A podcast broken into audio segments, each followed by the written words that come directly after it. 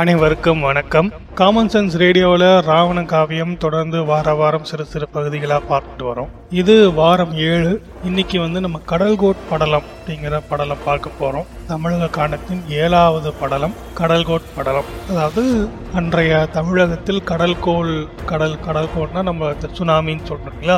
அது போன்ற ஒரு பெரிய அளவிலான கடல் நீர் மேலெழுந்து அங்கிருந்த நிலப்பரப்பை மூழ்கடித்து விட்டது. அதுதான் கடல்கோள். அந்த கடல்கோள் படலம் அப்படிங்கிறத தான் இன்னைக்கு பார்க்க போகிறோம் நம்ம கடந்த வாரங்கள்ல எல்லாம் பார்த்தது என்ன அப்படின்னா அன்றைய தமிழகத்தின் நிலப்பரப்பை வைத்து தான் இந்த காப்பியம் செய்யப்பட்டிருந்தது. இதுவரை நம்ம பார்த்த வா பகுதிகள் எல்லாமே பார்த்திங்கன்னா இந்த குமரியாறு குமரிக்கோடு குமரி நாடு பகுருலியாறு பகுருலி ஆறு தென்பாலி நாடு குமரிக்கண்டம் பன்மலை தொடர் இது போன்ற நிலப்பரப்புகளில் தான் வந்து எப்படி வளமான பகுதிகள் இருந்துச்சு அதெல்லாம் எப்படி தமிழகத்தின் பகுதியாக இருந்துச்சு அப்படிங்கிற விதம் தான் நம்ம பார்த்துட்டு இருந்தோம். அங்கே யார் யாரெல்லாம் ஆண்டு கொண்டு இருந்தார்கள் அங்கேருந்த மக்கள் என்ன செய்தார்கள் போன்ற விஷயங்கள்லாம். நம்ம இன்னைக்கு இந்த கடல்கோட் படலம் உள்ள நுழையிறதுக்கு முன்னால் இன்னும் கொஞ்சம் சில விஷயங்களை பேசுவோம். இது மாதிரி ஒரு நிலப்பரப்பு உண்மையிலேயே இருந்துச்சா? இல்லை புலவர் குழந்தை வந்து சும்மாவே எழுதியிருக்காரா? ஏன்னா இது இந்த நிலப்பரப்பெல்லாம் கம்பராமாயணத்திலேயோ வால்மீகி ராமாயணத்திலேயோ எழுத சொல்லப்படலை. புலவர் குழந்தை தான் ராவண காவியத்தில் இது பற்றி விரிவாக எழுதியிருக்கிறார். இன்னும் சில வரலாற்று அறிஞர்கள் தமிழ் அறிஞர்கள்லாம் பேசியிருக்காங்க. முக்கியமாக வந்து பார்த்திங்கன்னா காசு பிள்ளை அவர்கள் பாவானார் அவர்கள் அவங்களாம் பாவானார்லாம் வந்து மனிதர் முதலில் தோன்றியது குமரிக்கண்டமே அப்படிங்கிற டாப்பிக்கில் தான் வந்து அவரோட பிஹெச்டி ரிசர்ச்சை வந்து சென்னை பல்கலைக்கழகத்தில் சப்மிட் பண்ணார். ஆனால் அந்த தீசிஸ் வந்து மறுக்கப்பட்டு அது அவருக்கு முனைவர் பட்டம் கிடைக்கல. இது போன்ற நிறைய பேர் எழுதியிருக்காங்க. ஆனால் அதெல்லாம் உண்மையா? இது அந்த போன்ற ஒரு நிலப்பரப்புகள் இருந்துச்சா? அப்படின்னு பார்த்தீங்கன்னா அறிவியல் பூர்வமாக அதாவது இந்த டெக்கானிக் பிளேட்ஸ்லாம் சொல்கிறாங்களே நிலவியல் ரீதியான ஆதாரங்கள் ஜியாலஜிக்கல் எவிடன்சஸ் அப்படின்னு பார்த்தா அது மாதிரி ஒரு பெரிய அளவிலான சப்போர்ட்டிங் எவிடன்சஸ் வந்து கிடைக்கல. ஒரு காலத்தில் இந்த குமரிக்கண்டம் இருந்தப்ப இந்தியாவின் வடபகுதியான இப்போ இருக்கிற இந்த இமயமலை பகுதியெலாம் வந்து நீருக்கு அடியில் இருந்தது அப்படின்னு ஒரு கருத்து இருந்துச்சு. அதுக்கப்புறம் இந்த தென்பகுதி வந்து நீரில் நீருக்குள்ள போனதுக்கப்புறம் அந்த வடபகுதி உயர்ந்து அது வந்து இமயமலை தொடராக மாறிடுச்சு அப்படின்லாம் தான் சொல்கிறாங்க இமயமலை தொடரில் ஆங்காங்கே கிடைக்கும் மீன்களின் எலும்பு அது போன்ற விஷயங்களை வச்சுட்டு இதெல்லாம் இதற்கு வாய்ப்பு இருக்கு அப்படின்னு சில ஆராய்ச்சியாளர்கள் பேசிட்டு இருக்காங்க. ஆனா இந்த லெமோரியா என்று சொல்லப்படுகிற அல்லது இந்த குமரிக்கண்டம் என்று சொல்லப்படுகிற இதற்கு வேறு என்ன ஆதாரங்கள் இருக்கின்றன? வேறு ஏதானும் தமிழ் இலக்கியங்கள் தமிழ் இலக்கியங்கள் இதை பற்றி பேசுகிறதா? அப்படின்லாம் நம்ம பார்த்தோம்னா நம்மளுடைய இந்த புரிதலுக்காக இது வந்து பேசணும்னு அவசியம் இல்லை. பட் நம்மளோட புரிதலுக்கு வந்து இது ரொம்ப உபயோகப்படும். முதல் முறையாக இந்த நமக்கு கிடைச்சிருக்க இலக்கியங்களில் இதை பற்றி ரொம்ப விரிவாக பேசுவது எதுனா நம்ம நக்கீரர் எழுதிய இறையனார் கலவுரை களவுரை அப்படிங்கிற நூல் தான். அதுதான் வந்து இந்த மூன்று விதமான தமிழ் சங்கங்களை பற்றி விரிவாக பேசி அது எங்கே இருந்துச்சு? அது என்ன காலத்து என்ன அதோட காலம் என்ன? அதை நடத்திய மன்னர்கள் யார்? மன்னர்களின் எண்ணிக்கை என்ன? முக்கிய புலவர்கள் யார்? அதெல்லாம் வந்து விரிவாக சொல்லுது. நம்ம அங்கேருந்தே ஆரம்பிப்போம். இறையனார் க- களவியல் உரையில் நக்கீரர் குறிப்பிட்டு ப- குறிப்பிட்டுள்ளவை ஒரு சான்று தான் ஸோ அதில் பார்த்தீங்கன்னா அதில் முதல் சங்கம் வந்து எங்கே இருந்து சொல்கிறாங்கன்னா கடல் கொல்லப்பட்ட தென் தென்மதுரை அப்படிங்கிற இந்த தென்மதுரை தான் நம்ம பார்த்துட்டே இருந்தோம். தென்பாலி நாட்டில் இந்த பக்ரிலி ஆற்றின் கரையில் அமைந்த நகரம் அது தென்மதுரை இந்த இடத்துல தான் வந்து முதல்ல முதல் சங்கமாக தலைச்சங்கம் இருந்துச்சு அப்படின்னு இறையனார் கலவுரை சொல்லுது. இதோட காலம் அப்படின்னு பார்த்தீங்கன்னா ஒரு நம்ம சங்க காலத்துக்கு வந்து தொடக்க காலம்னு இதுவரை எதுவும் நிர்ணயிக்கப்படலை. இறுதி காலம் அப்படின்னு வேணால் நம்ம கடைசியாக சங்க காலம் எப்போ முடிஞ்சிச்சு அப்படின்னு வேணால் நம்ம வந்து ஒரு அறுதிட்டு சொல்லலாம். ஆனால் எப்போ சங்க காலம் தொடங்கியது அப்படிங்கிறதுக்கு வந்து பார்த்திங்கன்னா ஒரு சரியான தரவுகள் இல்லை. ஸோ இது நம்ம என்ன சொல்ல முடியும் அப்படின்னா குறைஞ்சது கிமு ஆறாம் நூற்றாண்டு அல்லது நான்காம் நூற்றாண்டிலிருந்து கிபி இரண்டாம் நூற்றாண்டு வரை இருந்தது சங்க காலம் அப்படின்னு ஒரு கருத்து வந்து பரவலாக எல்லாராலும் ஒப்பு- ஒப்புக்கொள்ளப்பட்ட கருத்து. இறையன களவுரை என்ன சொல்றது அப்படின்னா முதல் சங்க காலம் வந்து கிட்டத்தட்ட கிமு ஐநூறுக்கும் முன்னால் நடந்த இது அப்படின்னு தான் சொல்லுது. அது நட முதல் சங்கம் இருந்த இடம் இந்த கடல் கடல் கொல்லப்பட்ட தென்மதுரை. இதை யார் நடத்தினாங்க அப்படின்னா காய்ச்சின காய்ச்சின காய் சின வழுதி அப்படிங்கிற பாண்டியன் அவன்கிட்ட ஆரம்பித்து அவன் ஆரம்பித்து கடுங்கோன் அப்படிங்கிற மன்னன் வரையும் மொத்தம் எண்பத்தி ஒம்பது மன்னர்கள் இந்த முதல் தலைச்சங்கத்தை நடத்தினார்கள் அப்படின்னு இறையனார் நக்கீரர் சொல்கிறார் இறையனார் கழவுரையில் அதில் யாரெல்லாம் முக்கிய புலவர்கள்னு பார்த்தா இந்த இதில் வந்து இதுக்கெல்லாம் வந்து சரியான இது கிடையாது தரவு கிடையாது. இங்கே வந்து இந்த புலவர்லாம் இருந்தாங்க அப்படி அகத்தியனார் திரிபு திரிபுரம் எரித்த விரிசடை கடவுள் அப்படிங்கிறது இன்டைரக்டாக வந்து அது சிவபெருமானை குறிக்கிறது. சிவபெருமானே முதல் சங்கத்தில் அமர்ந்து தமிழ் வளர்த்தார் அப்படிங்கிறது பின்னால் வந்து ஒரு புராண கதை. ஆனால் வந்து இதெல்லாம் வந்து இருந்தது அப்படிங்கிறது ஒரு சரியான தரவு கிடையாது. பட் இது நக்கீரர் குறிப்பிடும் புலவர்கள். திரிபுரம் எரித்த விரிசடை கடவுள் குன்று எரிந்த முருகவேல் முரஞ்சியூர் முடிநாகனார். இவர் எழுதிய பாடல் ஒன்று இருக்குது. இவர் தான் வந்து இந்த உதயன் பெருஞ்சேரலாதன் வந்து மகாபாரத போரில் பெருஞ்சோறு அளித்த இது குறித்தான ஒரு புறநானூறு பாடலை எழுதியிருக்க முரஞ்சியூர் முடிநாகனார். இவர் எழுதிய பாடல் ஒன்று இருக்குது. இவரை வந்து தலைச்சங்க புலவராக இறையனார் கழவுரை கூறுகிறது. நிதியின் கிழவன் அப்படின்னு ஒரு- இது போன்ற புலவர்கள்லாம் முக்கிய புலவர்கள். மொத்தம் நான்காயிரத்தி நானூற்றி நாற்பத்தி ஒன்பது புலவர்கள் அந்த தலைச்சங்க காலத்தில் இருந்ததாகவும் இது நாலாயிரத்தி நானூற்றி நாற்பது ஆண்டுகள் வந்து இந்த தலைச்சங்கம் நடந்ததாகவும் இறையனார் கழவுரை கூறுகிறது. தலைச்சங்க காலத்தில் அகத்தியம் என்ற ஒரு இலக்கண நூல் இருந்தது. இப்போ எப்படி நம்ம தொல்காப்பியம் வந்து இப்போதான் நமக்கு தமிழில் கிடைத்த முதல் இலக்கண மூத்த இலக்கண நூல்னு பார்த்தீங்கன்னா இப்போதைக்கு தொல்காப்பியம் தான். ஸோ தலைச்சங்க காலத்தில் அகத்தியம் என்ற நூல் இருந்ததாகவும் அதை தான் வந்து ஒரு இலக்கண நூலாக ம- பயன்படுத்தினார்கள் அப்படின்னு இந்த நக்கீரர் சொல்றார். என்னென்ன நூல்கள்லாம் பாடப்பட்டன? முதுகுருகு முதுநாரை இது ரெண்டு முக்கியம். இப்போ சமீபத்தில் ஆ ராசா கூட இதை ரெஃபரன்ஸ் காட்டி பேசினாரு. இந்த முது குறுகு முது நாரை அப்படிங்கிற நூல்கள் நமக்கு எதுவும் கிடைக்கல. சிறு சிறு பாடல்களாக உரையாசிரியர்களின் மேற்கோளில் நமக்கு தெரிகிறது. ஆனால் அந்த நூல் முழுமையாக கிடைக்கல. தங்கம் கடல் கொள் கொல்லப்பட்ட போது இந்த நூல்களும் அழிந்து விட்டதாக சொல்லப்படுகிறது. பரிபாடல் பரிபாடல்ங்கிறது இப்போ இருக்கிற பரிபாடல் விட வேற ஒரு பரிபாடல். இதெல்லாம் தான் வந்து முதல் சங்க கால நூல்கள் அப்படின்னு சொல்றது. அதே மாதிரி இந்த தென் மதுரைக்கு வந்து க கடலுக்குள் போனதுக்கப்புறம் தலைநகரத்தை மாத்துறாங்க. கபாடபுரம் அப்படிங்கிற ஒரு இடத்துக்கு. அதுவும் எங்க இருந்துச்சு அப்படின்னா நம்ம இந்த குமரிக்கண்டத்தின் இன்னொரு பகுதியில் இருந்துச்சு கபாடபுரம் அப்படிங்கிற இலங்கைக்கு பக்கத்தில் கபாடபுரம். அதுவும் கடல் கொள்ளப்பட்ட கபாடபுரம் தான். அங்கே வந்து தலைநகரம் மாறுகிறது. அங்கே பார்த்தீங்கன்னா கிட்டத்தட்ட ஐநூறு பிசி கிமு ஐநூறு அந்த காலகட்டத்தில் அஹ், வெண்டேர் எளியன் ஆரம்பித்து மு- முடத்திருமாறன் அப்படிங்கிற ஒரு பாண்டிய மன்னன் வரை ஐம்பத்தி ஒம்பது பாண்டிய மன்னர்கள் இந்த இடைச்சங்கத்தை நடத்தினார்கள். இதில் தான் வந்து நம்ம தொல்காப்பியர் இருந்தையூர் கருங்கோழி மோசி வெள்ளூர் காப்பியன் சிறுபாண்டுரங்கன் திரையன் மாறன் துவரைக்கோன் இது போன்ற புலவர்கள்லாம் இருந்ததாக அந்த நக்கீரர் சொல்கிறாரு மொத்தம் மூவாயிரத்தி எழுநூற்றி ரெண்டு புலவர்கள் இடைச்சங்கத்தில் இருந்ததாகவும் மூவாயிரத்தி எழுநூறு ஆண்டுகள் இந்த இடைச்சங்கம் நடந்ததாகவும் அந்த நூலில் நக்கீரர் கூறுகிறார்.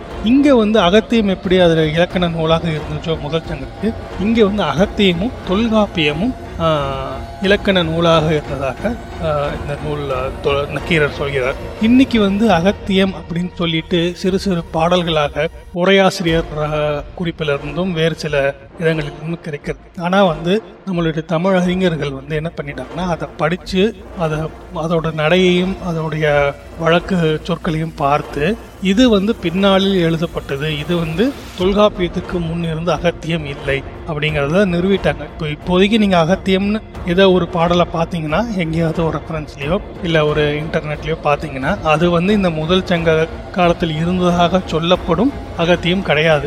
இப்போ இருக்கிற அகத்திய பாடல்கள்லாம் ஒன்று ரெண்டு பாடல்கள் தான் கிடைச்சிருக்கு. அது எல்லாமே வந்து பின்னாளில் எழுதப்பட்ட பாடல்கள் தான். எதுவுமே வந்து தொல்காப்பியத்திற்கு முன் கிடையாது. நம்மளோட தமிழ் வரலாறு தொல்காப்பியத்திலிருந்து தான் இப்போதைக்கு தொடங்குது. தொல்காப்பியத்திற்கு முன்னால் எழுதப்பட்ட எந்த நூல்களும் இப்போதைக்கு நமக்கு கிடைக்கல. என்ன பா நூல்கள்லாம் பாடப்பட்டது இடைச்சங்க காலத்தில் பார்த்தீங்கன்னா குறுகு வெண்டாளி வியாழ மாலை அகவல் இது போன்ற அகவல்கள் இது போன்ற களி இது போன்ற பாடல்கள்லாம் பாடப்பட்டதாக அந்த இறையனார் களவியல் உரையில் நக்கீரர் சொல்கிறார். கடைச்சங்க காலம்னா வடமதுரை ஆர் இப்போதைய மதுரைக்கு ஏன்னா கபாடபுரமும் கடல் கொள்ளப்பட்டது. அதற்கப்புறம் இந்த ச- இந்த பகுதியில் இருப்பது சரியில்லை அப்படின்னா வடமதுரை என்று சொல்லப்படுகின்ற தற்போதைய மதுரைக்கு பாண்டியர்கள் இடம்பெயர்கிறார்கள் அல்லது அந்த ந- அந்த நகர்ப்பகுதிகளை வென்று அங்கே தன் தலைநகரத்தை மாற்றிக்கொள்கிறார்கள். யார் இங்கே முத முதல்ல ஆரம்பிக்கிறாங்க இது வந்து இதோட இறுதி காலம் வந்து பார்த்தீங்கன்னா கிமு இரண்டாம் நூற்றாண்டிலிருந்து கிபி இரண்டாம் நூற்றாண்டு வரை இதுதான் வந்து கடைச்சங்க காலம். அந்த கடைசி கபாடபுரத்தில் கடைசியாக இருந்த பாண்டிய மன்னன் முடத்திருமாறன். அவன் தான் வந்து திரும்ப மதுரைக்கு போய் தலைநகரத்தை அமைத்து கொண்டு அங்கு வந்து சங்கத்தை ஆரம்பிக்கிறான். அதனால் அவன் பேரே வந்து பார்த்தீங்கன்னா கடல்கோள் மீண்ட முடத்திருமாறன் முதல் உக்கிர பெருவழுதி வரை நாற்பத்தி ஒன்பது மன்னர்கள் கடைச்சங்கத்தில் இருந்தாங்க. அதில் சேந்தம்பூதனார் பெருங்கன்றூர் கிழார் இளந்திருமாறன் நல்லந்துவனார் நக்கீரனார் கணக்காயனார் இது போன்ற புலவர்கள் இவங்க எல்லா பாடல்களும் நமக்கு கிடைச்சிருக்கு. இது போன்ற நானூற்றி நாற்பத்தி ஒன்பது ப புலவர்கள் வந்து இந்த கடைச்சங்க காலத்தில் இருந்ததாகவும் ஆயிரத்தி எட்நூத்தி ஐம்பது ஆண்டுகள் இந்த சங்கம் நடந்ததாகவும் நக்கீரர் சொல்றார். கடைச்சங்க காலத்துக்கும் தொல்காப்பியம் தான் இலக்கிய நூல்.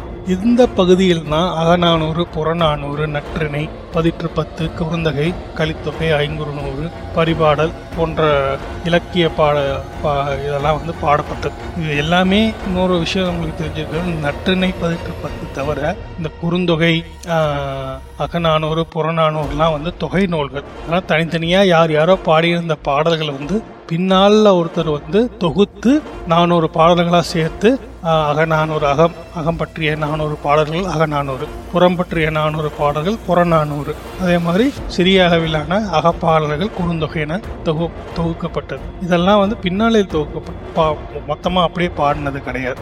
இந்த விஷயங்கள்லாம் வந்து நம்மளுடைய நக்கீரர் எழுதிய இறையனார் கலவியில் உடைய இதில் என்ன சிக்கல்னா இது வந்து கிட்டத்தட்ட பின்னாளில் எழுத கிபி எட்டாம் நூற்றாண்டில் எழுதப்பட்ட ஒரு நூல். இது ஒன்றும் சங்ககால நூல் கிடையாது. ஆனால் இது வந்து ரெஃபரன்ஸ்க்கு வந்து நம்ம இன்னும் வரையும் சங்கம் அப்படின்னு சொன்னோம்னா அது நம்ம எங்கே போகிறோம் நீங்கள் ரேனார் கலவல் களவியல் உரையில் சொல்லப்பட்ட இந்த விஷயங்கள் தான் நமக்கு இருக்குது. இது மாதிரி விரிவாக வேறு எந்த நூலும் இவ்வளோ விரிவான விஷயங்களை தரல. ஸோ அதனால் இது கிபி எட்டாம் நூற்றாண்டில் இருந்தாலும் இது சிறு சிறு தரவுகள் இல்லாமல் இருந்தாலும் இதை முழுக்க முழுக்க உண்மை இல்லை அப்படின்னு சொல்லி தள்ள தள்ளிவிட முடியாது. இந்த மூன்று தங்கங்கள் இருந்ததையும் இந்த கபாடபுரம் இருந்ததையும் வேறு சில தரவுகள் கொண்டு நம்ம நிறுவலாம். சரி அடுத்து வேற என்ன இருக்கு? இறைனா கடவுள் உரையை தவிர வேற என்ன இருக்கு அப்படின்னா தொல்காப்பியம்னு ஒரு நூல் இருக்குங்களா ஸோ அதில் வந்து பார்த்தீங்கன்னா தமிழகத்தின் எல்லையை குறிப்பது அந்த இதுதான். அதில் தென்குமரி முதல் வடவெங்கடம் வரை அப்படின்னு சொல்கிறது ஸோ அந்த தென்குமரிங்கிறது அது இந்த குமரி ஆற்றங்கரையிலிருந்து தென்மதுரையாக இருக்கலாம் அப்படின்னு சொல்கிறேன் அதோட வந்து அந்த தொல்காப்பியத்துக்கு பேராசிரியர் உரைன்னு ஒரு பழைய உரை இருக்குது குறிப்பாக இந்த பொருளதிகாரம் பகுதிகளுக்கு செய்யுளியல் மரபியல் போன்ற பகுதிகளுக்கு மிகவும் சிறப்பான சிறப்பாக எழுதப்பட்ட உரையின் பேராசிரியர் உரை. அவர் இந்த மரபியல் தொண்ணூற்றி ஐந்தாவது பாடலுக்கு உரை எழுதும்போது இந்த மூன்று சங்கங்களை பற்றி விரிவாக குறிப்பிட்டு ரெஃபரன்ஸ் கொடுக்குறாரு. ஸோ அது வந்து ஒரு தரவு தான் சிலப்பதிகாரம் அது வந்து இன்னொரு மிகப்பெரிய தரவாக இருக்குது. சிலப்பதிகாரத்தில் வரும் சில செயல்கள் அதில் வந்து அடியார்க்கு நல்லார் அப்படின்னு ஒருத்தர் ஒருத்தர் ஒரு உரை இருக்கு. ஒருத்தர் எழுதின உரை. ஸோ அந்த உரையும் வந்து பார்த்தீங்கன்னா அதுலேயும் வந்து நிறைய விஷயங்கள் வந்து இந்த கடல்கோள் பற்றியும் இந்த சங்கங்கள் பற்றியும் நிறைய இருக்குது. ஸோ அதனால் வந்து அதுவும் வந்து ஒரு பெரிய தரவு. இதுலேயே பார்த்தீங்கன்னா சிலப்பதிகார பாடல்களே பார்த்தீங்கன்னா நிறைய இடங்களில் வந்து இந்த இந்த இந்த நிலப்பரப்பை பற்றி வரும். குறிப்பாக பார்த்தீங்கன்னா இந்த வேணிற்காதை அந்த மாதிரி க இடங்களில். வடிவேல் இருந்த வான்பகை பொறாது பகிர்லி ஆற்றுடன் பன்மலை அடுக்கத்து குமரைக்கோடும் கொடுங்கடல் கொல்ல வடதிசை கங்கையும் இமயமும் கொண்டு தென் திசை ஆண்ட தென்னவன் வாடி அப்படின்னு இளங்கோவடிகள் பாடியிருப்பார். இளங்கோவடிகள் காலம் வந்து நம்ம கிபி ஒன்றாம் நூற்றாண்டு அந்த மாதிரி நம்ம சேரன் செங்குட்டவன் காலம் தான் ஸோ அது வந்து நம்ம கிபி ஒன்றாம் நூற்றாண்டு அப்படின்னு சொல்லலாம் அல்லது ரெண்டாம் நூற்றாண்டுன்னு சொல்லலாம் இதில் இன்னொரு ஒரு பொதுவாகவே வந்து ஒரு வரலாற்றில் ஒரு கேரக்டரை நீங்கள் இருக்கணும் அப்படின்னு நிறுவனம்னா say for example Jesus Christ right இப்போ இயேசுநாதர் இருக்கிறார் அப்படி இருந்தார் அப்படின்னு நீங்கள் நிறுவனம் அப்படின்னா அதை பைபிளை வச்சு மட்டுமே நிறுவக்கூடாது. ஏன்னா அங்கே கேள்விக்குள்ளாக்கப்படுவதே பைபிள் தான். ஸோ அதனால் அந்த பைபிள் எழுதப்பட்ட காலத்தில் அல்லது இயேசுநாகர் வாழ்ந்ததாக சொல்லப்பட்ட காலத்தில் வேறு இடங்களில் அதற்கு இப்போ ஒரு இஸ்ரேலில் இருந்தார்னா யூத வேறு அந்த சமயத்தில் எழுதப்பட்ட யூத நூல்களில் இயேசுநாதரை பற்றிய குறிப்பு இருக்குதா அப்படின்னு பா இருந்துச்சுன்னா ஆமாம் இது பைபிளில் மட்டும் இல்லை அதற்கு எதிர்ப்புறமாக இருந்த அல்லது அதனோ அதனோடு கூடவே எழுதப்பட்ட நூல்களிலும் அந்த ரெஃபரன்சஸ் இருக்குது அப்படின்னு சொல்லி அதை அகச்சான்றாக ஒப்புக்கொள்வார்கள். அதே மாதிரி இப்போ ராஜராஜ சோழன் இலங்கையை வென்றான் அப்படின்னு நம்ம ஒரு கல்வெட்டு சொல்லிச்சுன்னா அது நம்மளோட கல்வெட்டை மட்டும் தஞ்சாவூர் கல்வெட்டை மட்டும் வச்சுட்டு நம்ம நிறுவ முடியாது. அதே சமயத்தில் இலங்கையில் வந்து ஏதாவது ஒரு செப்பேடோ கல்வெட்டோ ஒரு குறிப்போ கிடைக்கணும். ஏன்னா இலங்கையை வென்றிருக்கிறான் ராஜராஜ சோழன்னா அது வந்து அந்த நாட்டில் அந்த சமயத்தில் எழுதப்பட்ட நூலிலோ கல்வெட்டிலோ ஏதாவது ஒரு ஆதாரம் அங்கேயும் இருக்கும். ஸோ அதனால் அதையும் வைத்துக்கொண்டு ஒரு அகச்சான்று என்று குறிப்பிடலாம். அந்த மாதிரி தான் இந்த சேரன் செங்குட்டுவன் வந்து நமக்கு தெரியும். கண்ணகிக்கு ஒரு கோயில் கட்டுகிறான் இமயத்தில் போய் ஜெயிச்சு இமயத்திலிருந்து கல் கொண்டு வந்து ஒரு கோயில் கட்டுவதா கட்டியதாகவும் அந்த கோயிலை கட்டும்போது அப்போது இலங்கையை ஆண்ட மன்னன் கயவாகு அல்லது கஜவாகு. வடமொழியில சொல்லணும்னா கஜவாகு. அதை வந்து கிரந்தம் தவிர்த்து சொல்லணும்னா கயவாகு மன்னன். அவன் வந்து அந்த கோவில் கட்டியபோது போது கோவிலை பார்க்க வந்ததாக மகாவம்சத்திலும் ஒரு குறிப்பு சொல்கிறது. ஆக ரா- சோழன் வந்து ஒரு கோயில் கட்டின கண்ணகி கட்டிய கோயில் கட்டியது நம்மளுடைய குறிப்பிலும் இருக்கிறது. அதே சமயம் இலங்கையில் எழுதப்பட்ட இலங்கை வரலாற்றை கூறும் மகாவம்சம் அப்படிங்கிற நூல்லையும் இருக்கு. அதுலேயும் வந்து ரெண்டு பேரும் ஒரே பெயர் தான் இருக்கு. க கயவாகு கயவாகு என்ற மன்னன் இலங்கையிலிருந்து அந்த கோயிலை பார்க்க வந்ததாக குறிப்பு இருக்கிறது.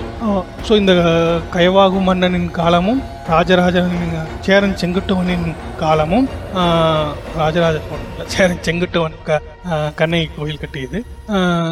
கட்டிய இளங்கோவடிகளின் காலமும் இவர்கள் மூவரின் காலமும் கிட்டத்தட்ட ஒரே காலம் ஆகையால் ஸோ இந்த இது வந்து ஒரு கண்ணகி கோயில் கட்டியது ஒரு நடந்த விஷயம்னு நம்ம நம்பலாம். அதே மாதிரி தான் ஸோ இது வந்து கிட்டத்தட்ட அவருக்கு இளங்கோவடிகளுக்கு ஒரு ஒரு நூற்றாண்டு இரு நூற்றாண்டுகளுக்கு முன்னால் நடந்த ஒரு கடல் கோள் அப்படின்னு வச்சுக்கிட்டோம் அப்படின்னா அவர் வந்து பாடலில் பகிரலி ஆற்றுடன் பன்மலை அடுக்கத்து குமரிக்கோடும் கொடுங்கடல் கொள்ள வடதிசை கங்கையும் இமையும் கொண்டு தென் திசை கண்டு ஆண்ட தென்னவன் வாழி அப்படின்னு பாடும்போது அவர் பகிரலி ஆறுன்னு ஒரு ஆறு இருக்குன்னு பாடியிருக்காரு. குமரிக்கோடுன்னு ஒரு இடம் இருக்குதுன்னு பாடியிருக்காரு. அது இரண்டும் கொடுங்கோல் கொள்ள அப்படின்னும் சொல்லியிருக்காரு. ஸோ அங்கே வந்து கடற்கோள் ஏற்பட்டதுக்கு சிலப்பதிகாரத்தில் ஒரு ரெஃபரன்ஸ் வந்து இளங்கோவடிகள் சொல்கிறாரு அவர் வந்து ஆல்மோஸ்ட் லைக் கிமுவோட இறுதி பகுதியிலையும் கிபியின் ஆரம்பத்திலையும் வாழ்ந்தவர். ஸோ அதனால் சிலப்பதிகாரம் ஒரு அது ஒரு நல்ல தரவு. அது இல்லாமல் பழந்தமிழ் இலக்கியங்களில் எதுனா சான்று இருக்கா இது நம்ம இறை- இறையனார் கழவுரை வந்து எட்டாம் நூற்றாண்டு. சிலப்பதிகாரத்தில் ஒரு பாடல் சொல்லியிருச்சு. அடியார்க்கு நல்லார் உரையாசிரியர் அவரும் பின்னாள் உரையாசிரியர். அவரும் சொல்கிறாரு அது இல்லாமல் வேற என்ன சொல்லுது? அப்படின்னு பார்த்தீங்க அப்படின்னு பார்த்தீங்கன்னா நம்ம திரும்பவும் வந்து தொல்காப்பியத்துக்கு போவோம். தொல்காப்பியத்தின் பாய் ஆயிரம் நிறைய செய்திகளை தருகிறது. அதில் பார்த்தீங்கன்னா இந்த தொல்காப்பியம் எங்கே அரங்கேற்றப்பட்டது அப்படின்னா நிலந்தரு திருவின் பாண்டியன். அப்படிங்கிற ஒரு மன்னன் பாண்டிய மன்னன் அவனோட அவையில் தான் திரு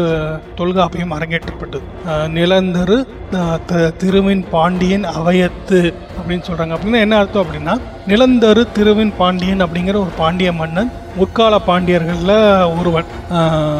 ஸோ அதனால் அவன் பாண்டியன் இருந்ததும் நமக்கு தரவு இருக்கிறது. அவன் அவையில் அவை அரங்கேற்றப்படுகிறதுனா அவன் ஒரு சங்கம் வைத்திருந்திருக்கான். அந்த சங்க தமிழ் சங்கத்தில் தொல்காப்பியம் அரங்கேறி இருக்கிறது அப்படின்னு தான் பொருள். ஸோ அதனால் இதை வந்து இன்னொரு ரெஃபரன்ஸும் நமக்கு புறநானூறு சொல்லும். நிலந்தந்த பேருதவி பொழந்தர் மார்பின் நெடியோன் உம்பல். உம்பல் அப்படின்னா யானை. நெடியோன் அப்படிங்கிறது யார் அப்படின்னா அந்த நெடுஞ்செழியன் அப்படிங்கிற இன்னொரு மன்னன். தலையானங்க காணத்து செருவென்ற நெடுஞ்செழியன் சொல்லுவாங்க இல்லையா? அவனுக்கு பேர் நெடியோன். ஸோ அவனுக்கு வந்து நிலந்தந்த பேருதவி பொழந்தர் மார்பின். ஸோ இது இந்த இந்த பாண்டிய மன்னன் உதவி செஞ்சுருக்கான். ஸோ இது வந்து இன்னொரு புறநானூறு செயல்லையும் வருது. அதனால் வந்து இந்த பாண்டியனும் இருந்தது. அவனுக்கு இந்த நெடுஞ்செழியனுக்கு உதவி செய்ததும் உண்மை அப்படின்னு நமக்கு இன்னொரு வரலாற்று செய்தியாக புறநானூரில் வருது.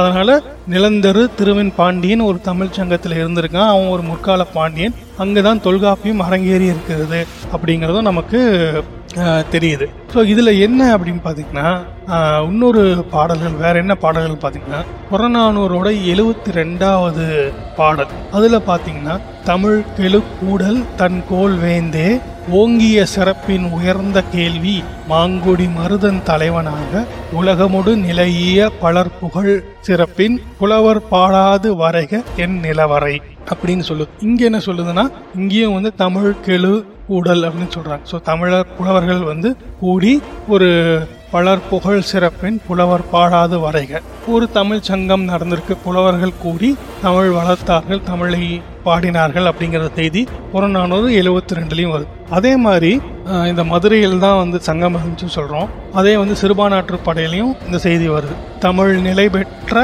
தாங்கரு மரபின் மகிழ்ந்தனை மறுக்கின் மதுரை அப்படின்னு சிறுபானாற்று படையும் சொல்லுது. அவங்களையும் தமிழ் நிலை பெற்ற அப்படின்னா தமிழை சங்கம் வைத்து வளர்த்த அந்த மதுரை அப்படின்னு சிறுபானாற்று படையும் சொல்லுது. இன்னொரு முக்கியமான ஆத தரவு என்ன அப்படின்னா மதுரை காஞ்சி. அங்க வந்து சொல்கிறது தொல்லானை நல்லாசிரியர் புனர் கூட்டுண்ட புகழ்சால் சிறப்பின் நிலந்தரு திருவின் நெடியோன் அப்படின்னு இந்த திரும்ப இந்த நிலந்தரு திருவின் நெடியோன் அப்படின்னா திரும்ப வந்து நெடியோன்கிறது அந்த நெடுஞ்செழியன் நிலந்தரு திருவின்கிறவன் அந்த இன்னொரு பாண்டியன். ஸோ இவங்க இவர்கள் இவர்கள் இருவரும் இணைந்திருந்த அந்த காலத்தையும் அந்த சங்கம் இருந்ததையும் இந்த மதுரை காஞ்சியும் சொல்கிறது. இது போன்ற பல இடங்களில் வந்து இந்த சங்கம் இருந்ததற்கான சான்றுகளை நம்மளுடைய பழந்தமிழ் இலக்கியங்கள் சொல்லுது. ஓகே பிற்கால இலக்கியங்கள் அதுக்கு பின்னால் வந்த இலக்கியங்கள் ஏதாவது சார்ந்துருக்குன்னு பார்த்தா அதுலேயும் இருக்குது முதல் முதல்ல திருநாவுக்கரசர் தேவாரத்தில் தான் வந்து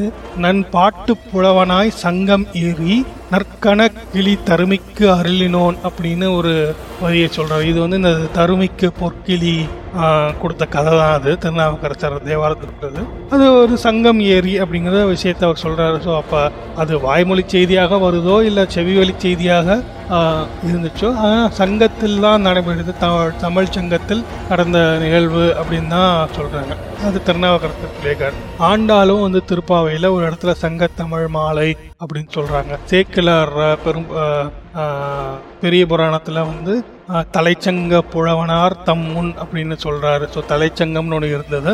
அதோட புலவர்கள் முன்னால் பாடப்பட்டது அப்படின்னும் ஒரு பா குறிப்பு வருது. இது போன்ற பிற்கால இலக்கியங்கள்லையும் பழந்தமிழ் இலக்கியங்களையும் ஆங்காங்கே சில ரெஃபரன்சஸ் வருது. ஃபார் இந்த தமிழ் சங்கங்கள் இருந்ததுக்கும் பக்ரிலி ஆறு போன்ற நிலப்பரப்புக்கும் சிலப்பதிகாரம் மணிமேகலை பல இதுலேயும் வருது இதை தவிர செப்பேடுகளில் வருதா அப்படின்னு பார்த்தீங்கன்னா செப்பேடுகள் கல்வெட்டுகள்லையும் இதற்கான ரெஃபரன்சஸ் இருக்குது. இதை தவிர இந்த கடல் கோள் அதுதான் நம்ம பார்க்குறோம். இன்னைக்கு கடல் கோள் படலாம். தான் இதை பற்றி இந்த ஸ்காட் எலியாட் அப்படின்னு ஒருத்தர் வந்து ரொம்ப விரிவாக எழுதியிருக்காரு. அவர் ஐந்து விதமான கடல் கோள்களை பற்றி விரிவாக சொல்லியிருக்காரு. ஸோ அவருடைய நூல் ஆய்வு முடிவுகளில் பார்த்தீங்கன்னா இந்த தென்பகுதி ஒரு காலத்தில் பெரிய நிலப்பரப்பாக இருந்துச்சு. அந்த லாஸ்ட் லெமோரியா அப்படிங்கிற நூல் தான் இந்த ஸ்காட் எலியாட் எழுதினது. அதில் இந்த கடல்கோள் நடந்துச்சு அப்படிங்கிறதுக்கு வந்து ஒரு பெரு நிறைய தரவுகளை வந்து ஸ்காட் எலியாட் அப்படிங்கிறவர் கொடுக்குறாரு. ஸோ இவ்வளோ தரவுகளோடு தான் வந்து நம்மளோட புலவர் குழந்தையும் வந்து இதை பற்றி எழுதியிருக்காரு. இது இதனால் வந்து நம்ம என்ன இதை ஏன் இதெல்லாம் சொல்கிறோம் அப்படின்னா நம்ம இவ்வளோ நாள் படித்த பக்ரலி யாரு குமரிக்கண்டம்லாம் இருக்கான்னு ஒரு கேள்வி வந்துச்சுன்னா இன்னும் த- நமக்கு ஜியாலஜிக்கல் எவிடன்சஸ் கிடைக்கல. பட் இலக்கிய அகச்சான்றுகள் நிறைய இருக்குது. அப்படிங்கிறத நம்ம தெரிஞ்சுக்கணும். ஸோ இதெல்லாம் வந்து நம்மளுடைய இதெல்லாம் இல்லை நம்மளுடைய இலக்கியத்தில் மட்டும் இல்லை இந்த ஸ்காட் எலியாட் போன்ற மேல்நாட்டு அறிஞர்களும் சொல்லியிருக்காங்க. விஆர்ஆர் தீக்ஷிதர் தீக்ஷிதர்னு ஒருத்தர் ஒரு பெரிய வரலாற்று ஆசிரியர் ப்ரீ ஹிஸ்டாரிக் சவுத் இந்தியா அப்படின்னு ஒரு நூல் எழுதியிருக்காரு. அவர் அந்த நூலோட இரநூத்தி முப்பத்தி நாலாவது பக்கத்தில் it is probable that the original man might have come into existence first in South India. அப்படின்னே சொல்கிறாரு ஸோ இதை தான் வந்து புலவர் குழந்தையும் த உலக முன்மக்கள் நம் தமிழக மக்களே உலக முன்மொழி நம் தமிழ் மொழியே அப்படின்னு அவரும் சொல்கிறது இதுதான் பாவானார் சொல்கிறது அதை அந்த அந்த காலத்தில் இருந்த இது போன்ற கா காசு பிள்ளை போன்றவர்கள் சொன்ன விஷயங்கள் தான் புலவர் குழந்தையும் சொல்கிறாரு ஆனால் அதற்கு சப்போர்ட்டிங்காக பார்த்தீங்கன்னா இந்த விஆர்ஆர் தீக்ஷிதர் போன்ற வரலாற்று அறிஞர்களும் இதை சொல்கிறாங்க ஏன் இதை சொல்கிறாங்க அப்படின்னா அந்த சமயத்தில் இந்த வழுக்கணோ எரிமலை போன்ற இதுகளும் சீ சீதோஷண காலநிலை வேறுபாடுகளும் பார்த்தீங்கன்னா தென்னிந்தியாவில் தான் மனிதன் முதல் முதல்ல செட்டில் ஆகிறக்கோ அல்லது தோன்றுவதற்கான ஒரு காலநிலை நிலவியது. அதனால அங்கு தோன்றி இருக்கிறதுக்கான வாய்ப்புகள் உண்டு அப்படின்னு இந்த ப்ரீ ஹிஸ்டாரிக் சவுத் இந்தியா அப்படிங்கிற நூலில் சொல்கிறார் நீங்கள் நீங்கள் அப்படி தான் யோசிச்சுக்கணும். நீங்கள் இன்றைக்கி இருக்கிற இந்தியா மேப்பை வச்சுட்டு இந்த புலவர் குழந்தையோட ராவணகாவியம் பார்த்தீங்கன்னா உங்களுக்கு அது ஒப்பிட முடியாது. அதுக்கு தான் வந்து நம்ம அந்த குமரிக்கண்டம்ங்கிற மேப்பை சொன்னோம். இதே வந்து ஆஹ் அபினாஷ் அபினாஷ் சந்திர தாஸ் அப்படின்னு ஒரு அவரும் ஒரு வரலாற்று அறிஞர் தான் ஒரு ரிக் வேதிக் இந்தியா அப்படின்னு ஒரு புத்தகம் எழுதியிருக்கார் அதோட தொண்ணூற்றி ஓராவது பக்கத்தில் பார்த்தீங்கன்னா அவரும் தெளிவாக சொல்கிறார் there is geological evidence to prove that in very early time south India formed a part of a huge continent which extended from Burma and south China in the east south Africa on the west, Vindhya Vindhya hills இந்த விந்தியா மலைன்னு சொல்கிறீங்களே அதான். Vindhya hill on the north and Australia on the south. பார்த்தீங்கன்னா தெற்கே Australia வரையும் வடக்கே விந்திய மலை வரையும் கிழக்கே வந்து பர்மாவிலிருந்து சவுத் சைனா வரையிலுமாக இந்த சவுத் இந்தியா இந்த தென்ன தென்னகம் பரவி ஒரு ஒரு க- ஒரே நிலப்பரப்பாக இருந்துச்சு அப்படின்னு ரிக் ரிக்வேதிக் இந்தியாங்கிற நூலில் அபினாஷ் சந்திரதாஸ் பக்கம் தொண்ணூற்றி ஒன்றில் சொல்கிறார் ஸோ அதனால் ஒரு பெரிய நிலப்பரப்பு இருந்ததற்கான தரவுகள் வந்து நிறைய அறிஞர்களும் இலக்கியத்திலையும் இருக்குது. ஆனால் அதுக்கு இந்த ஜியாலஜிக்கல் எவிடன்சஸ் இந்த டெக்கானிக் பிளேஸ் போன்ற எவிடன்சஸ் தான் நம்ம வந்து இனி கிடைக்கணும். குறுந்தொகையில் பார்த்தீங்கன்னா இன்னொரு இந்த பர்டிகுலராக இந்த பர்டிகுலர் ரிக்வேதிக் இந்தியா அந்த நூலில் சொல்கிற இதுக்கு பார்த்தீங்கன்னா குறுந்தொகை ஐம்பதாவது பாடல். அதில் பாருங்கள் அதில் சொல்லுவோம் ஒரு பாடலில் ஒரு செய்தி வருது. ஆர் களி மிதித்த நீர்த்திகள் சிலம்பு சிலம்பிற் கூரசைந்த தனையாய் நடு நடுங்கல் கண்டே. அப்படின்னு அந்த குறுந்தொகை ஐம்பதாவது பாடல் சொல்லுது. அது என்ன சொல்லுதுன்னா கடல் எழுந்து மிதித்ததால் நீரில் விளங்குகின்ற மலை அசைந்து நடுங்குதல் கண்டு அப்படின்னு அந்த பாடல் சொல்லுது. இதெல்லாம் வந்து பார்த்தீங்கன்னா இதெல்லாம் எப்படி அவங்க சொல்ல முடியும்? அப்படின்னா யாரோ ஒரு அந்த காலத்தில் வாழ்ந்தவர்கள் நேரடியாக பார்த்து எழுதிய செய்திகள் தான் இது. இதெல்லாம் செவி வழியாக அந்த யாரோ ஒருத்தர் பார்த்து சொன்னவங்க இதுதான். அப்பதான் அவங்களுக்கு வந்து அந்த கடல் எழுந்து மிதிக்குது அப்படின்னா உள்ள மூழ்கடிக்கிறதுனால அங்கே இருக்கிற மலைகள் அசைகிறது அப்படிங்கிற விஷயங்கள்லாம் வந்து பார்த்தீங்கன்னா ஒரு பார்த்து உணர்ந்தவர்கள் சொல்லிய செய்தி இது. அதில் தான் வந்து இந்த நிலப்பரப்பு உள்ளே போக வட வட திசையிலிருந்து இமயமலை கடலுக்கு அடியிலிருந்து மேலே வந்தது அப்படிங்கிற செய்திகள்லாம் வந்து நமக்கு தரவாக தெரிகிறது. புறநானூரில் அகெயின் புறநானூரில் பார்த்தீங்கன்னா தமிழகத்தின் எல்லை அது அது பற்றி விரிவாக சொல்லும் வடா அது பனிபடு நெடுவரை வடக்கும் தெனா அது உருக்கெழு குமரியின் தெற்கும் குணா அது கரைபொரு தொருகடல் குணக்கும் குடாடு தொன்று முதிர் பௌவத்தின் குணக்கும் குடக்கும் அப்படின்னு தமிழகத்தின் நான்கு வகையான எல்லைகளை வந்து புறநானூறு ஆறாவது பாடல் சொல்கிறது. ஸோ இதை பனிபட நெடுவரை வடக்கும் அப்படி குமரியின் தெற்கும் அப்படின்னா குமரிக்கு குமரி நாடு அது. இன்றைய குமரிக்கு தெற்கே இருந்த குமரி நாடு தான் வந்து தெற்கு எல்லையாக சொல்கிறது. அதே மாதிரி தென் குமரி வடபெருங்கல் குணக்கட கடலா எல்லை அப்படின்னு புறநானூரின் பதினாலாவது பதினேழாவது பாடல் சொல்லுது. இது போல நிறைய ரெஃபரன்சஸை நீங்கள் வந்து சங்க இலக்கியம் படித்தீங்கன்னா குறிப்பாக புறநானூறு பாடல்களை படித்தீங்கன்னா இந்த மன்னர்களை பற்றியும் இந்த குமரி நாடு பன் பகுரலி ஆறு போன்ற செய்திகளை பற்றி பற்றியும் நீங்கள் நிறையா தெரிஞ்சுக்கலாம். நான் முதலே சொன்னேன் இல்லைங்களா உங்களுக்கு ஒரு ஒரு செய்தியை பற்றி தெரிஞ்சுக்கணும் அப்படின்னா அது ஒரு பகுதியிலிருந்து மட்டும் ஒரு பக்கத்தில் உள்ள தரவுகளை மட்டும் வைத்து கொண்டால் பத்தாது. இப்போ எப்படி வந்து சேரன் செங்குட்டவன் கண்ணகி கோயில் கட்டும்போது கயவாகு மன்னன் வந்தான் இலங்கையிலிருந்து அப்படிங்கிறத நம்ம கல்வெட்டும் சொல்லுது. அதே மாதிரி இலங்கையில் இருந்த மகாவம்சம் சொல்லுதோ அதே மாதிரி அகநானூரில் இருநூத்தி அறுபத்தி ஐந்தாவது பாடல்கள் அதில் பாருங்கள் பல் புகழ் நிறைந்த வெல்போர் நந்தர் சீர்மிகு சீர்மிகு பாடலி. பாடலி அப்படின்னா பாடலிபுத்திரம் அன்றைய மௌரிய பேரரசின் பாடலிபுத்திரம் பாடலி குழி இக் கங்கை நீர் முதற் கறந்த நிதியங் கொள்ளோ இன்னும் என்ன சொல்லுது அப்படின்னா பாடலிபுத்திரம் பாடலிபுரம் அதாவது பாடலிபுத்திரம் பாடலிபுரம் வந்து அந்த கடல் கொண்டு போச்சு கடல் கொண்டுருச்சு சமுத்திரகுப்தன் பல்புகள் பல்புகழ் நிறைந்த வெல்போர் நந்தர் அப்படின்னா சமுத்திரகுப்தன் வந்து தமிழகத்தின் மீது படையெடுத்தது. இதை வந்து இந்த அகநானூறு இரநூத்தி ஐந்தாவது பாடலில் மாமூலனார் பாடியிருக்காரு. மாமூலனாரின் காலம் வந்து நம்ம கிபி ஐந்தாம் நூற்றாண்டுன்னு கணிச்சு வச்சுருக்கோம். இந்த செய்தியெல்லாம் வச்சுட்டு. இந்த நம்ம பாடலிபுரம் கடல் கொண்ட ஆண்டும் கிட்டத்தட்ட அதே கிபி ஐந்தாம் நூற்றாண்டு தான் சமுத்திரகுப்தன் வந்து தமிழகத்தின் மீது போர் எடுத்ததும் இந்த கிபி ஐந்தாம் நூற்றாண்டு தான் ஸோ இந்த மாதிரி எல்லாமே வந்து ஒரு கடல் கோள் அப்படிங்கிறது நடந்திருக்கான வாய்ப்பு வந்து இருந்ததுக்கான வாய்ப்பு வந்து எல்லா இடத்துலையும் நமக்கு தெரியுது. வேற வேற வணிக குறிப்புகள்னு பார்த்தீங்கன்னா உங்களுக்கு அதுலேயும் தெரியும். அகநானூரில் பார்த்தீங்கன்னா நிறைய வணிக குறிப்புகள் இருக்கும். பொண்ணோடு வந்து கரியோடு பெயர்ந்த அப்படின்லாம் வந்து சொல்லுவாங்க.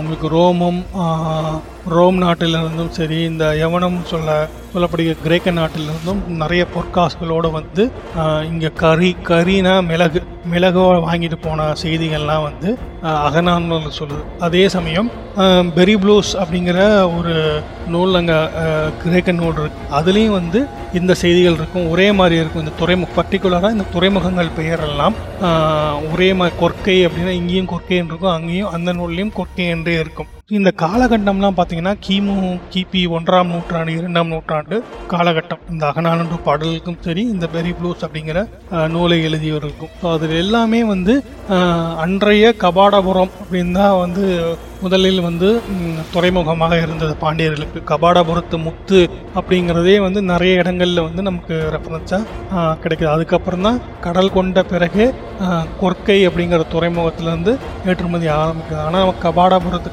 கவாடத்து முத்து அப்படிங்கிற வரியே வந்து நிறைய இடங்களில் ரெஃபரன்ஸாக நமக்கு கிடைக்குது. அதனால் அங்கிருந்து வணிகம் செய்யப்பட்ட செய்யப்பட்டது அப்படிங்கிற செய்தியும் அது நம்மளுடைய அகநானூர்களும் தெரிகிறது.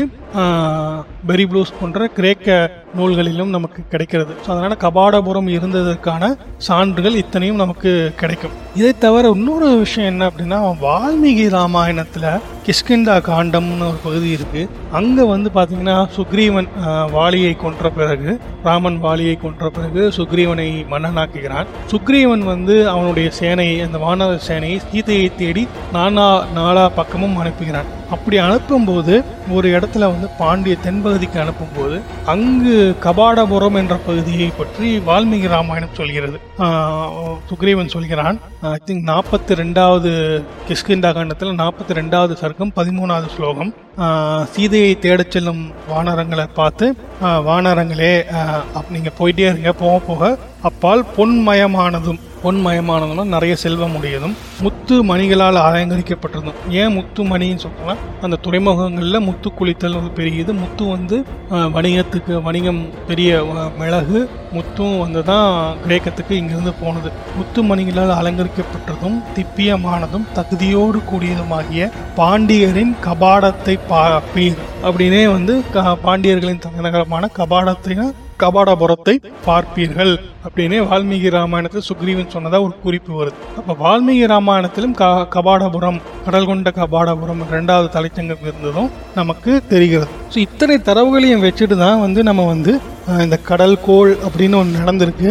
அதில் வந்து முதல் கடல் கோள் திருவள்ளுவர் ஆண்டு முப்பத்தோருக்கு கிட்டத்தட்ட மூவாயிரம் ஆண்டுகளுக்கு முன்னால் அந்த குமரிக்கண்டத்தின் ஒரு பகுதி தென்பாலி நாடெல்லாம் உள்ளே போயிடுது அடுத்த கடல் கோள் திரும்ப இன்னொரு ஐநூறு வருஷம் ரெண்டாயிரத்தி ஐநூறு ஆண்டுகளுக்கு முன் அதாவது திருவள்ளுவருக்கு இரண்டாயிரத்தி ஐநூறு ஆண்டுகளுக்கு முன் இன்னொரு கடல் கோளில் வந்து இந்த கபாடபுரம் போன்ற பகுதியும் உள்ளே போயிடுது அதுக்கப்புறம் தான் இந்த இலங்கை தனி பகுதியாக பிரியுது.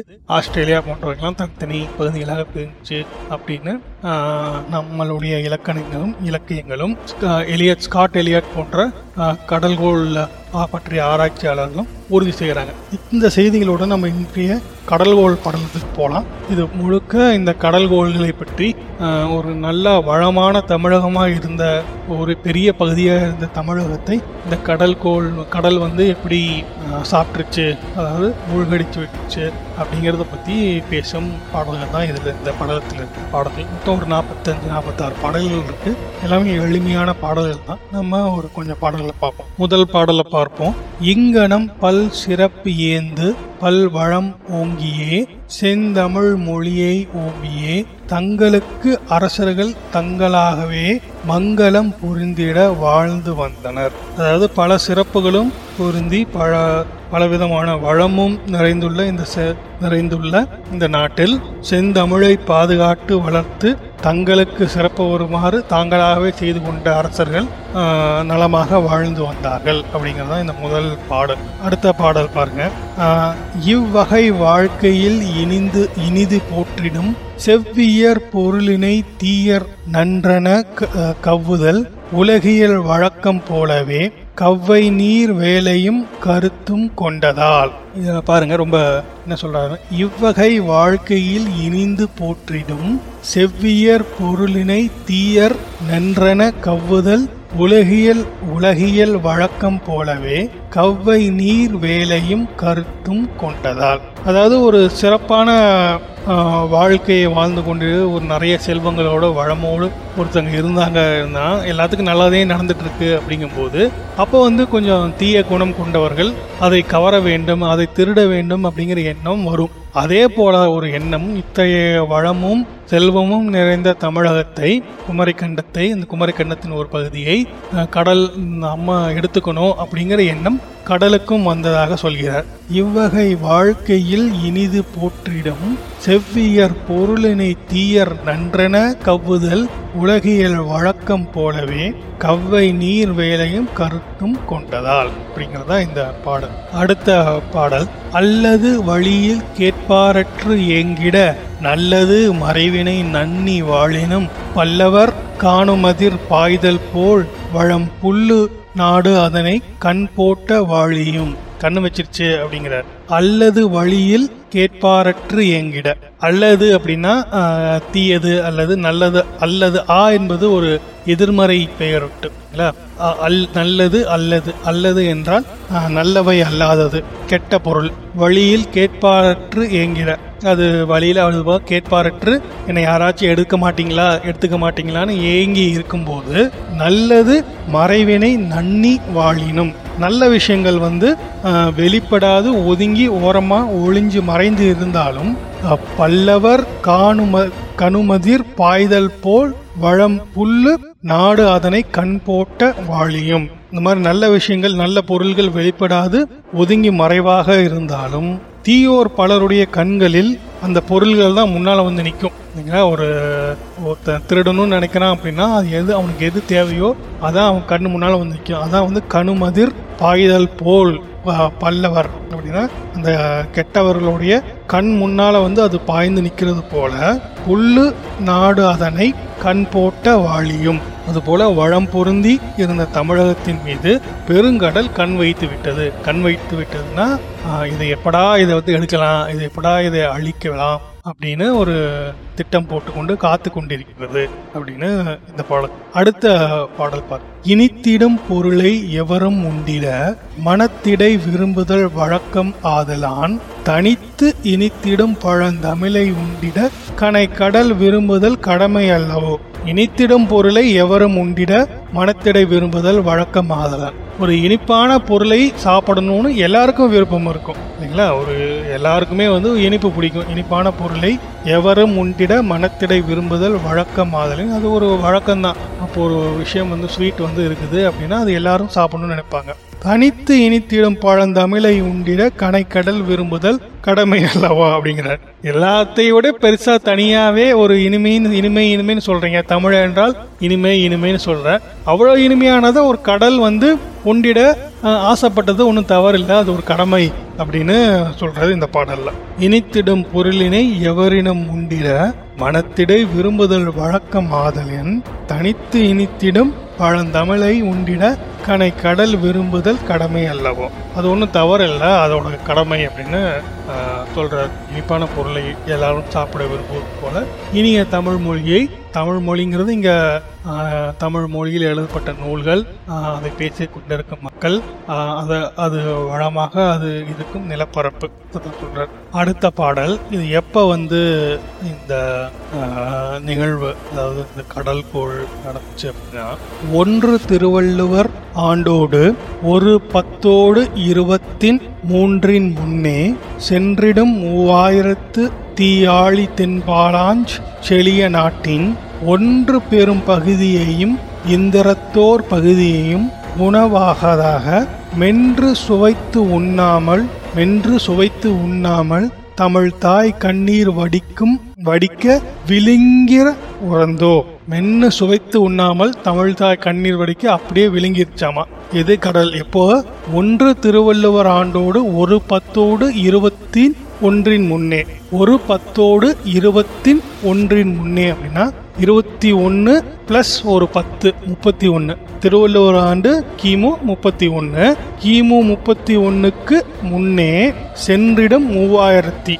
மூவாயிரம் ஆண்டுகளுக்கு முன்னாக. கிமு முப்பத்தி ஒன்றுக்கு மூவாயிரத்தி மூவாயிரம் ஆண்டுகளுக்கு முன்னாக முன்று தீயாளி தென்பா தென்பாலாஞ்செலிய நாட்டின் ஒரு தென்பாலி நாட்டின் ஒரு பெரும் பகுதியையும் கிழக்கு நாட்டின் பெரும் பகுதியும் ஒன்று பெரும் பகுதியும் இந்தரத்தோர் பகுதியும் அதான். தனது இரையாக தனது உணவாக மென்று சுவைத்து உண்ணாமல் மென்று மெதுவா சுவைத்து உண்ணாமல் தமிழ்தாய் கண்ணீர் வடிக்க விழுங்கிற்று உறந்தோ அப்படின்னு சொல்லிட்டு கண்ணீர் வடிக்க வடிக்க தமிழ்தாய் கண்ணீர் வடிக்க வடிக்க அப்படியே விழுங்கிருச்சாமா கடல். அடுத்த பாடல் பாருங்க ஒரு சுவையான பாடல். அந்த கடலுக்கு ஒரு சாபம் போல பாடல். யாழும் குழலும் பல பறையும் யாழோர்க்கு ஓடு ஆடரங்கம் போலும் பனையே ஒருந்தேய்ந்த பொதி பொதியான தமிழ் நூலும் வாழும் பொருளும் நிலபுலமும் மனையோடு இனவும் வாய்கொண்ட பாழுங் கடலே நீ ஒரு நாள் பாழாய் போக காணோமே.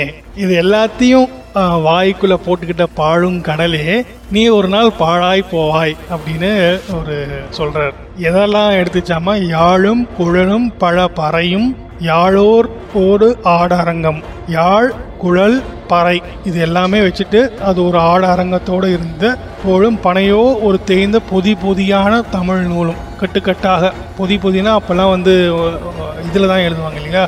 பனை ஓலைகளில். ஸோ அந்த பனையை பொதி பொதிங்கிறது கட்டு. பொதி பொதியாக அந்த பனை ஓலையில் பனை ஓலையில் எழுதி வைக்கப்பட்டிருந்த தமிழ் நூல்களும் வாழும் பொருளும் அங்கிருந்த வாழ்வதற்காக மக்கள் வைத்திருந்த பொருளும் நில புலமும் நிலங்களும் வளமான நிலங்களும் மனையோடு இனவும் மனையோடன வீடு. அதில் இருந்த இனமும் மக்களும் வாய் கொண்ட பாழும் கடலே நீ ஒரு நாள் பாழாய் போக காணாமை. இதெல்லாம் எடுத்துட்ட வாயில போட்டுட்ட கடலே நீ ஒரு நாள் பாழாய் போய் விடுவாய் அப்படிங்கிற இந்த பாடல். இது மாதிரி இன்னும் நிறைய பாடல்கள் இருக்கு. இன்னும் ஒரு ஒன்று ரெண்டு பாடல்கள் மட்டும் நம்ம பார்ப்போம். அந்த கடல் கோளுக்கு அப்புறம் மக்களோட துயரங்களை பற்றி வரும் ஒரு சில பாடல்கள். நன்றே பழகி துணை செய்யும் நல்லோர் போலே நலஞ்செய்தே ஒன்றார் போல பாழுங்கடலே உயிர் கொண்டு ஒளித்தாயோ கெடுவாய் என்றே புலம்பி தமிழ் மக்கள் இடம் விட்டு அகலா இடர் எய்தி தன் தாய் இழந்த கன்றே போல் தம்மூர் இழந்து தவித்தாரே. தன் தாயை இழந்த கன்றை போல தம் ஊரை இழந்து தவித்தார்கள் தமிழ் மக்கள். நன்றே பழகி துணை செய்யும் நல்லோர் போல. நல்ல நல்லவ மாதிரியே பழகி நான் துணை செய்யும் ஒரு நல்லவர்களைப் போலவே கூடவே இருந்து ஒன்றார் போல் பழகிய பாழும் கடலே. ஒரு நல்லவ மாதிரியே கூடவே இருந்து பின்னால பகைவர் ப- ஒரு பகைவனாக மாறிட்டே பாழும் கடலே. உயிர் கொண்டு ஒளித்தாயோ கெடுவாய் அப்படின்னா நீ இங்கே இருக்கிற உயிர்களை விழுங்கி நீ விரைவில் கெட்டொழிய கெட்டொழிய போகிறாய். கெடுவாய். உயிர் கொண்டு ஒளித்தாயோ நீ கெடுவாய் அப்படின்னு மக்கள் சொல்றாங்களாமா. என்றே புழம்பி தமிழ் மக்கள் இடம் விட்டு அகலா இடரெய்தி அந்த இடத்தை விட்டு போக முடியாத அளவுக்கு ஒரு அகலா துயர் எய்தி தம் தாயை இழந்து தவிக்கும் கன்றை போல துயரப்பட்டார்கள் அப்படிங்கிறது தான் இந்த பாடல். அடுத்த பாடல் பாருங்க. இன்னும் எப்படிலாம் அவங்க மக்கள் சிரமப்படுறாங்கன்னா அன்னை புலம்ப தந்தை அழ ஆ ஆ என்றே மக்களும் தன்னை புலம்ப தங்கை அழ தாவான் என்றே ஒக்கோடு பொன்னை இழந்தும் கைவந்த பொருளை இழந்தும் மணிபானந்தன்னை இழந்தும் வடபாலி தன்னை அடைந்தார் தமிழ் மக்கள். இந்த தென்பாலி நகரம் தென்மதுரை கடல் கொண்டு விட்டது. அதனால அங்கிருந்து மக்கள் வந்து கொஞ்சம் தப்பி பிழைத்து வடபாலி நாடு அதாவது கபாடபுரத்துக்கு வருகிறார்கள் அப்படிங்கறதா இந்த செய்தி இந்த பாடல் சொல்லும் செய்தி. அன்னை புலம்ப தந்தை அழ ஆ ஆ என்றே மக்களும் தன்னை புலம்ப. அன்னையர்கள்லாம் புலம்பி புலம்பி அழுகுறாங்க. தந்தையர்களும் அங்கே தவித்து அழ அழுகிறாங்க.